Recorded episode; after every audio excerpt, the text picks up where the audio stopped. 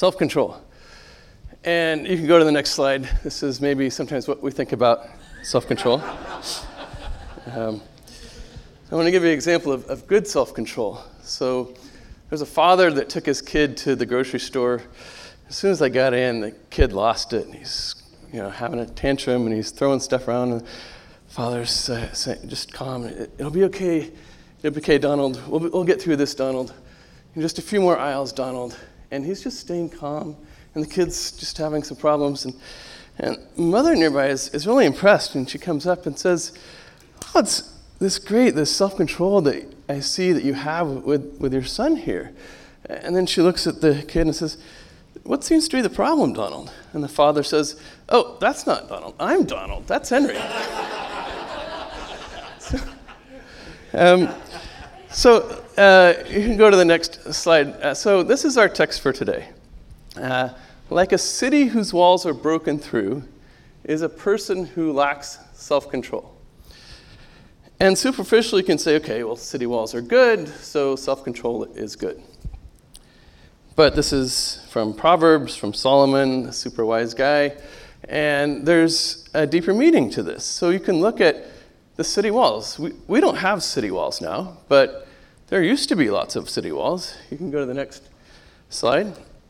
Uh, so this is in Ethiopia, and it's one of the older places with city walls. You can see the wall all around this big city, and it's clearly delineating the, the parts that are safe and the parts that aren't safe. And this was very effective at stopping invading armies. Uh, go to the next slide. This is a more modern city wall from Malta, and you can see this area here uh, comes out a bit so that if somebody's attacking the wall, the defenders can go out there and attack the people attacking the wall. This is the beginnings of the Star Fort. And then the next slide you can see, when, yeah, this one here you might be able to recognize. This is Jerusalem. And here's the city wall.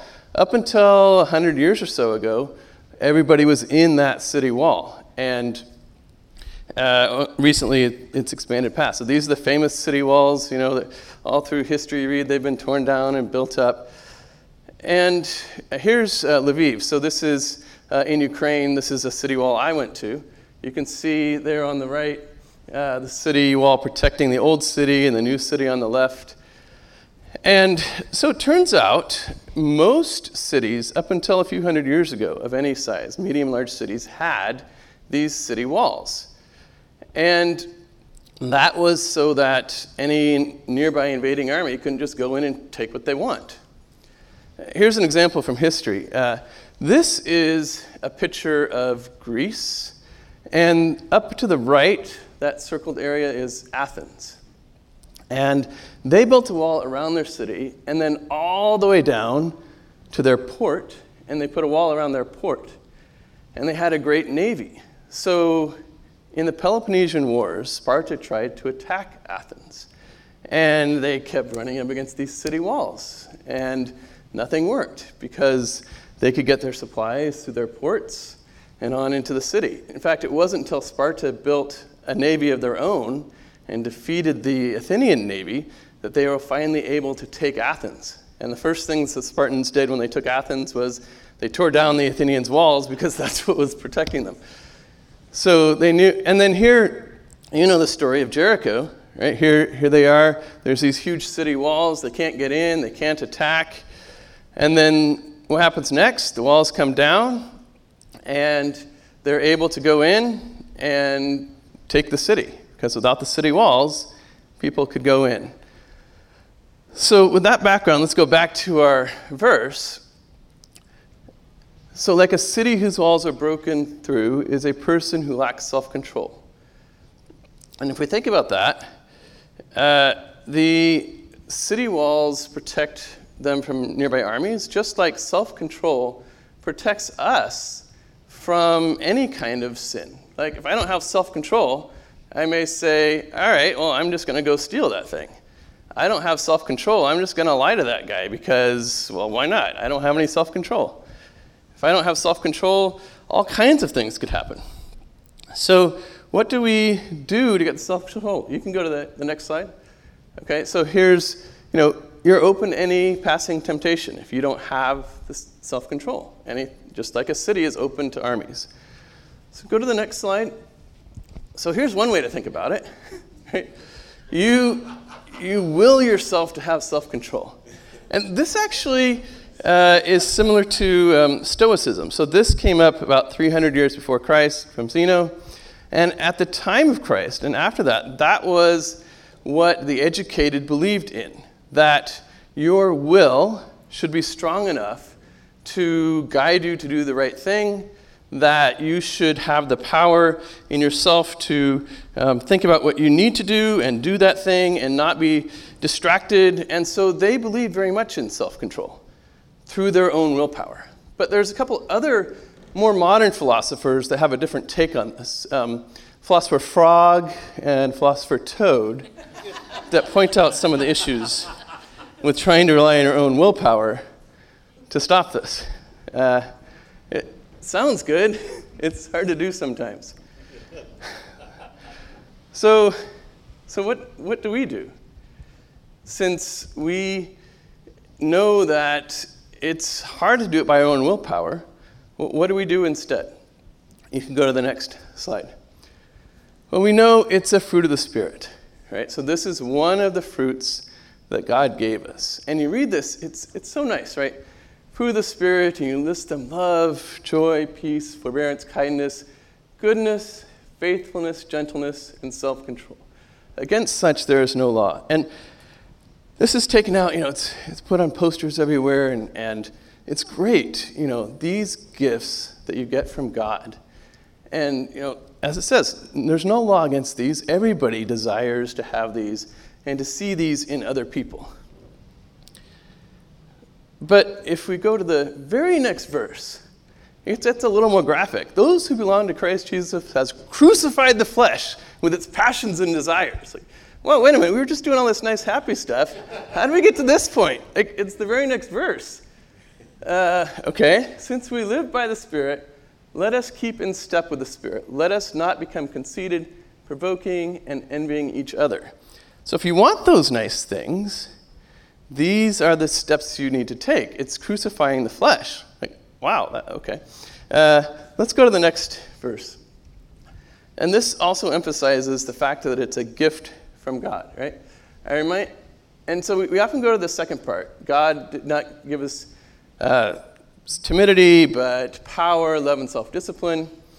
Above that, this is Paul talking to Timothy, saying, you have this, fan this into flame. That, you know, I prayed for you, you have this gift, but it's on you to fan it into flame, to make this something real, to spend time to actually work at this. It's, it's a gift, but there's a responsibility on your part. It's a gift, but you have to crucify the flesh. It's a gift, but you need to fan the flames. Let's go to the next verse. So here also it's it's talking about your responsibilities. So I urge you, brothers and sisters, in view of God's mercy, to offer your bodies a living sacrifice, holy and pleasing to God. This is your true and proper worship. So this is your responsibility. Do not conform to the pattern of this world. So the world has some ideas about how things should work, and it's your job to not conform to that, but be transformed by the renewing of your mind. So if your mind is transformed, that's what gives you the power of self-control. It's not rejecting the thing that you see that you want, and I don't have self-control. It's more focusing on God instead, instead of on that thing that you had desired. So, so then you will be able to test and improve what God's will is, his good, pleasing, and perfect will. Okay, you can go to the next slide. And here uh, it says, okay, for this very reason, make every effort to add to your faith goodness, and to goodness knowledge, and to knowledge self-control. So you need to know what to do. That's the knowledge. And then the self-control, and then right after that is the perseverance. So, all right, I have self-control for the first five minutes. uh, okay, can I hold on for another five minutes? Can I hold? So it, it says, you know, Peter's got it down. He says, okay, you know what to do, then you have the self-control, and then now you need to persevere. And you do all these things, and then you, if you don't have them, you're ineffective. So he says, work on these things so that you can be effective for Jesus, to have that self-control. All right, you can go to the next slide.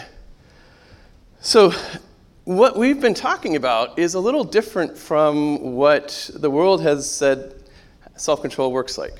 Um, so in nineteen ninety-eight, uh, there's this study on ego depletion.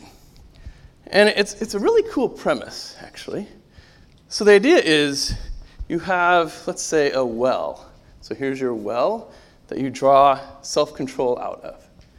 So you wake up every morning, and your well is full. Okay? And then go to the next slide. All right. You wake up. You draw from the well to not hit the snooze button. All right. Good. I got it. And then you go through your day. Next slide. And, oh, there's donuts. But, you know, I'm going to I'm going to draw so from the well. I have the self-control. All right. I had my, my self-control. All right. You can go to the next slide. All right. Now, now I'm in traffic. I want to get angry. I want to get mad. I don't, I'm going to go drink. I have my self-control. All right, next slide. Oh, there's some gossiping at work. All right, no, I'm not going to participate in that. Okay, made it so far. Now I go home. My well's empty. Now what? Uh, so, so that that was the theory. Right? That, all right, I used up my self-control. I, it, you know, it's not my fault. The well's empty. I used up my self-control. Um, so if you look at science and, and the Bible, eventually you realize, you know, science eventually comes around, right? So in psychology, um, they do these different studies. So let's take a common example. You know, in physics or um, in engineering, when somebody has a scientific idea, they do an experiment, and they try it, and they write up how they did the experiment. And then other people come along, and they try to do the same experiment. And if they do the same experiment, they say, great, the experiment has been replicated. We can now trust it a little more. But in psychology, it's often hard to do that, because the studies can be thousands and thousands of people. And if it sounds cool, people are a little hesitant to want to try and overturn it. So in ninety-eight, that study came out, um, but they were finding more and more that there's a problem with uh, different studies in psychology. And they said, okay, let's try and reproduce these studies. And they couldn't reproduce this one. This actually isn't a thing. You don't have a limit to how much self-control you could have during the day. So if you got to the end of the day and you spent on Amazon because you already used up your, well, that's not actually a thing. So you can't use that as an excuse. I'm sorry. so so, so we realized, okay, we need to go back to the Bible. And as I was researching all these different verses, so Pastor Allen gave me the original Proverbs verse, and I was researching all through the Bible and gathered all the different scriptures. And then I looked at them, and about half of these scriptures on self-control came from one particular part of First Corinthians. I thought, well, that's interesting. What's up with the Corinthians? well, let's go to the map here. Uh, okay, so here's Athens uh, that we were talking about. Uh, so there's Corinth and Ephesus. So those Athens is where they had the walls. Corinth was actually at the time the commercial and cultural center, not Athens. Uh, that's where everything happened. You see, because of their their location. So they had all the stuff from the other part of the world, Italy and stuff, and then on into the Middle East. It was a big center. You can go to the next slide. Here's some of the things I learned about Corinth, right? So big commercial center, famous for the trades and temples, famous for Aphrodite, the goddess of love. Um, and Paul spent some time there, and he started a church in this place. And then he left. He went to Ephesus. And towards the end of that time, he heard about all the stuff that was going on in current Corinth, and he wrote this letter to them, you know, to shape up, basically, uh, to say, okay, here's how you should behave in church and towards others, and here's why and how you need self-control. So this is towards the end of chapter nine, beginning of chapter ten. He lays out all these things. So uh, there's four sections there that uh, we're going to quickly go through. So next slide. So this first one, he's explaining that, okay, I, I'm free. Right? In, in Christ, Christ has given me freedom, but I choose to behave in a certain way. So I choose, to the Jews, I became like a Jew to win the Jews. So when he is with the Jewish people, he's free to do whatever, but he has the control to say, all right, I'm not going to eat pork, I'm not going to do the other things, because when I'm sitting with a Jewish person and explaining Jesus to them, I don't want them to be thinking about what's on my plate.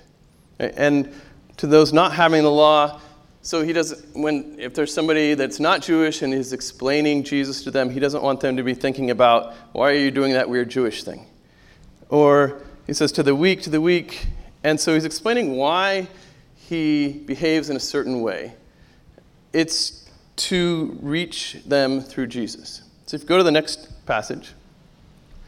Okay, so this top one is, I hear this a lot, right? You run the pri- you run the race to win the prize, and then the very next verse, I hadn't put this in context before, but you're, okay, so you're running the race to win the prize, but, but you go into strict training. You're not just going to run around and do stuff. This takes us back to where we were before. Okay, you have a responsibility. You're not just running the race, you're doing this training for it. Um, they do it to get a crown that will not last, but we do it to get a crown that will last forever. Therefore, I do not run like someone running aimlessly. I do not fight, fight like a boxer beating the air. No, I strike a blow to my body and make it my slave. Okay? So that after I preach to others, I myself will not be disqualified for the prize. So he's explaining to the Corinthians, okay, you have to train. It's not that you have a set amount every day or what you started with. It's a muscle. You train it. You renew your mind to, and you train yourself to concentrate on the things that are above and not on below. And you, you work at this. It's not something that you can just hope happens to you. It, it requires work. So the next passage here, this is the start of chapter ten, and he's explaining what happened to people that thought they were in a good spot, but they didn't have the self-control that they needed, and bad things happened. So he's talking about the people in Israel. And they were following after God. They were God's chosen people. You know, they were taken out of Egypt, and you know, God was watching over them. They were in the desert, but you know, they had the same spiritual food. Moses is leading them, right? I mean, that's cool. And at the end, nevertheless, God was not pleased with most of them. Their bodies were scattered in the wilderness. So if you go to the next passage here, here's he lists some specific examples of things that happened. So uh, he said, you know, in the Old Testament, so here's the people of Israel going through, um, after the Red Sea, they're going through desert, and, you know, some of them were idolaters, and, and they died, you know, with the golden calf. Some of them were in sexual immorality, and, and they died. Some of them decided to test the Lord, and, and they died. Some of them grumbled, and they died. So it's like, you know, you may be led by Moses, and you think everything's great, but, but you really need this stuff. You really need the self-control. These things happen to them as examples, and were written down as warnings for us, on whom the culmination of the ages has come. So if, if you think you are standing firm, be careful that you don't fall. So don't just treat this lightly and say, oh yeah, I got it covered. You know, I, I I come every week, and, and I'm good. You know, I don't have to really work at it. But he's telling you, no, you do, because if you don't, the bad stuff happens. Uh, but he gives us a little uh, thing at the end here. So if you go to the next one, this is the very next verse. No temptation has overtaken you except what is common to mankind. So your temptation is not just for you, right? It, it wasn't crafted just, you know, your special snowflake temptation that just targets you, right? This, the same thing you're feeling other people have felt. It, it may feel like it's just for you. Like, I mean, the donuts, or in my case, the Rudies, right? Um, it may feel like it, but it's not. Other people have that same temptation. And God is faithful. He will not let you be tempted beyond what you can bear. But when you are tempted, he will also provide a way out so that you can endure it. So this, this is encouraging to us that, okay, you, there are the temptations. You do need to work on it, but he's not going to give you more than you can handle. And he concludes this whole section to the Corinthians with the next slide here. I have the right to do anything you say. True. But remember, not everything is beneficial. I have the right to do anything, but not everything is constructive. No one should seek their own good, but the good of others. And so he's telling us, yeah, you can do what you want, but there's going to be consequences. You have the freedom to do it, but you actually have to think about what the consequences are and, and make sure that they are leading towards telling people about Jesus. That's what Paul is trying to help people do. So if you go to the next slide. So, uh, you know, in... in whenever you go to a meeting, like you hear all the stuff that people talk about, and then finally you have the action items. Okay, so for us today, from this, these are our action items. Okay, so number one, renew our mind. Think on whatever is true, whatever is noble, whatever is right, whatever is pure, whatever is lovely, whatever is admirable. We think about God, not the thing that we want.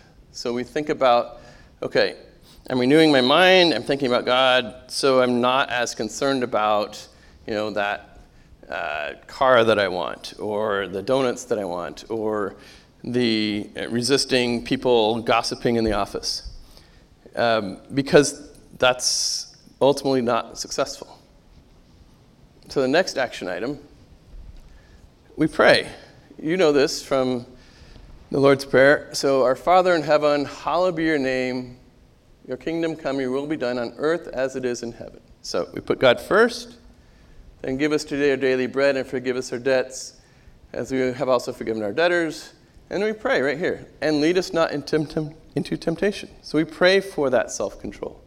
We pray that we won't be led into doing what we shouldn't be doing. We pray that we have help to resist the things or to do the things we're supposed to do. So we're renewing our mind, we're reading the Bible, we're thinking about the things above, we're meditating on those things instead of the cool thing I could have bought on Prime Day. We're, we're thinking about those things, and we're praying for that. And the next slide. Sometimes you'll fail.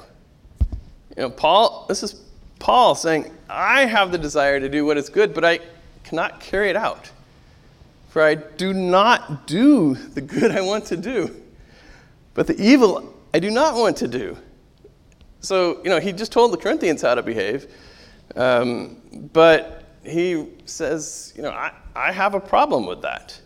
Um, that's that's uh, a problem for me as well. You know, I this is Paul. You know, he wrote all you know so much of the New Testament. He's telling us that it's hard.